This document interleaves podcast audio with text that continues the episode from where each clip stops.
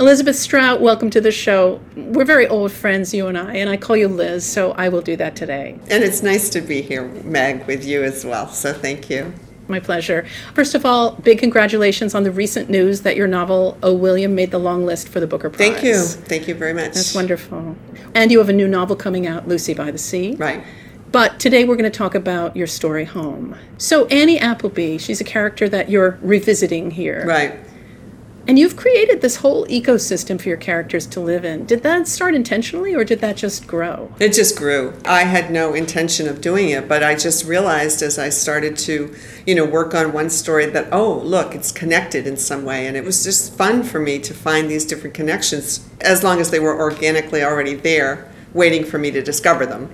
What did you want to find out about Annie and her mother? In the story Home, it was very interesting for me to think of a woman at that point in her life of having to go into a home.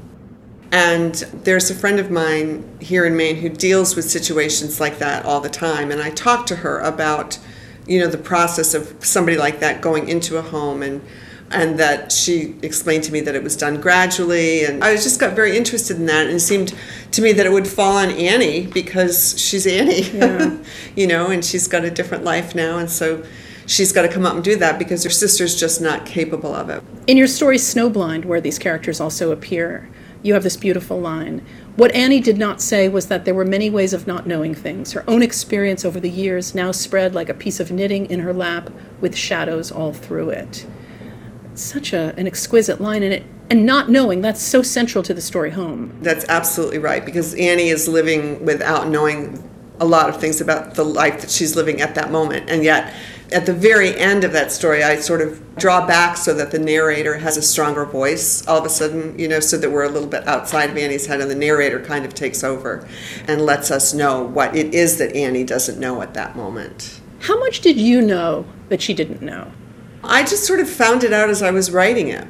It just came to me, you know, like her stepdaughter was unpleasant to her, and then I realized, oh, why would she be so unpleasant to her? And then I thought, okay, because she understands that her father is no longer interested in Annie in a certain kind of way. So, you know, in these ways, I sort of developed, I guess, what we would call the storyline. But I didn't start out knowing any of that. I just started out understanding here's this older woman, and here's her young daughter who's not so young anymore, mm-hmm. and the daughter has to get this woman into that home. But it's not a direct line, is it? It's a sort of maze. No, it's not at all. It's a real maze. And, you know, the fact that Jamie, her brother, who would have done all this, died two years ago makes it more Annie's responsibility as well. And there's an undercurrent of trauma running through the family and running through the whole story. And yeah it's so strong in My Name is Lucy Barton, and it comes up here in Home. Right. And even Sylvia, who's lost language and memories, she's still relitigating the past, and she's still, I guess, telling herself a story about it. She absolutely is. And that was very interesting for me to also talk with this woman who deals with people in her situation because she helped me understand what the woman might remember and might not remember. Like, for example, she remembers that somebody, it turned out to be Annie, fainted at her own wedding. Right. And then Sylvia says, doesn't bode well. Which I think was so interesting because out of the mouth of this woman who's on her way to go to a nursing home comes these moments of clarity almost. And yet, in terms of her own marriage, she just consistently has to keep denying it. What did that woman say to you? What kind of memories can we dredge up and what kind don't come back? The state that Annie's mother is in is sort of in and out, which is why I started the story with that her mother's looking very blank and then looking engaged and how it sort of comes on and off in a certain way at that stage. So that was interesting to me to realize that her mother can be present for a few moments and then will not be present. Also, it's about pleasure too because that moment with the canned spaghetti where she's eating and it's canned spaghetti of all things and she's taking great pleasure from it even as she's eating and getting it on her sweater, right? Exactly. And I have seen people do that. That was something that I recognized from my different works in nursing homes in different places in my far past. But she's also takes a pleasure in her shower. Yeah. Because she says to Annie, feels good when Annie's drying her off. Mm-hmm. And that was touching to me that she said that. What did you do in nursing homes? I worked in them when I was in um, law school. I was supposed to be the liaison between the patients and their families.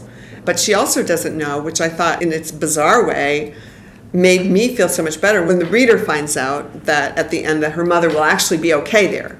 That her mother will start to talk as much as Annie used to talk her whole life. Even in Snowblind, Annie was just chatting all the time. That's Annie's nature to chat, chat, chat. And then it turns out that her mother will do the same thing. In the nursing home, will be just chatting away happily. And I thought, oh, that's so perfect to at least give the reader that. She's not going to be crying. She's going to be chatting like her daughter did. Oh, it was brilliant. It was a wonderful way to sort of fuse them together in that way. I loved it. I absolutely love that. So, the story deals with memory, and when you're talking about a nursing home and older people, we're dealing with memory and memory loss, but also our own memories is such a theme of everything you write about. Yeah, because, you know, what is memory? Who knows what it is? I mean, we think we know, but, you know. Well, do you think flashbacks are real or are they just like something that your mind might light on? I always wonder about this when I'm reading or when I'm writing. Yeah, I wonder about that too because there are certain things that I could have sworn took place, and then I somehow find out through another source that it was actually not at that time that that took place, or something like that. And that always rattles me because I'm not that sure of many things in my memory, but these things that I feel quite sure about when they show up to actually not be the way I remembered them, then I think, oh, well, we just, what are we doing? Just making up our whole stories? yep, and it's fused in our minds. So I think the writer's job is to separate those strands and reconnect them as necessary. I guess so. We did an event a long time ago about character, and you said a line that I've thought about over the years, and I'll paraphrase it here. You said that Olive Kitteridge, when you began that book, you saw a large woman standing by a picnic table, yeah. And that was it. So you're an intuitive writer. I mean, that's what we've been talking about today as much as memory, right? Right, exactly. I have always been intuitive you know, I seem to just sort of sniff my way through my intuitions. But based on what? Is there a word we can use that's not just intuition? Like your intuition is based on, we can play Mad Libs. Like, what is it? I'm trying to get at that nature. I think it's just imagination. Do you feel now with the world kind of going to hell in a handbasket, whatever that means, is fiction soothing? Is it comforting to write and read? Oh, Meg, that's such a good question. I don't really know. I think it's always comforting for me to be working on a piece of fiction because you know I had a professor once in college who used to say compose yourself in a composition and of course you know we all sort of snickered about that but I think of it frequently because I do think there is something composing about the composing process for me but mm-hmm. I hope that people are still reading fiction but I'm worried about the future of fiction but that's because I'm a fiction writer How do you know when you're done with a character? I don't. I don't know when I'm done. I would imagine that you might not have anything new, and then suddenly, after a period of time, you suddenly do. That's exactly what happened with Annie. I didn't think that I would return to Annie. In my studio, I had many different drafts of different Annie stories that I had been writing over the last number of years. And they weren't this story, they weren't home, but I realized when I came across all those different pieces of, you know, scenes from Annie's life, I realized, oh, she's obviously still been with me, even though I thought that I was done with her. Oh, that's interesting. Yeah. Yeah. I'm envious of the idea of having these characters in short pieces and novels that you can come to. It's a community of characters in a way. Right? That's how I've become to feel about it. And are you like the mayor? no, no, no, no. I'm way behind the curtain. oh, well, it's um, a beautiful story, and I, I loved hearing it. I loved reading it, and I'm so glad that you had more to say. It was a very nice thing for me to hear it as well. It was almost like watching a play in a way. It's buoying in a way, isn't it, to hear your own work? It's funny, Meg, because it wasn't until the very end that I realized that was the pleasure for me of listening to that story, is that I didn't feel personally connected to it in a way. It was just a freedom that arrived for me to listen to that.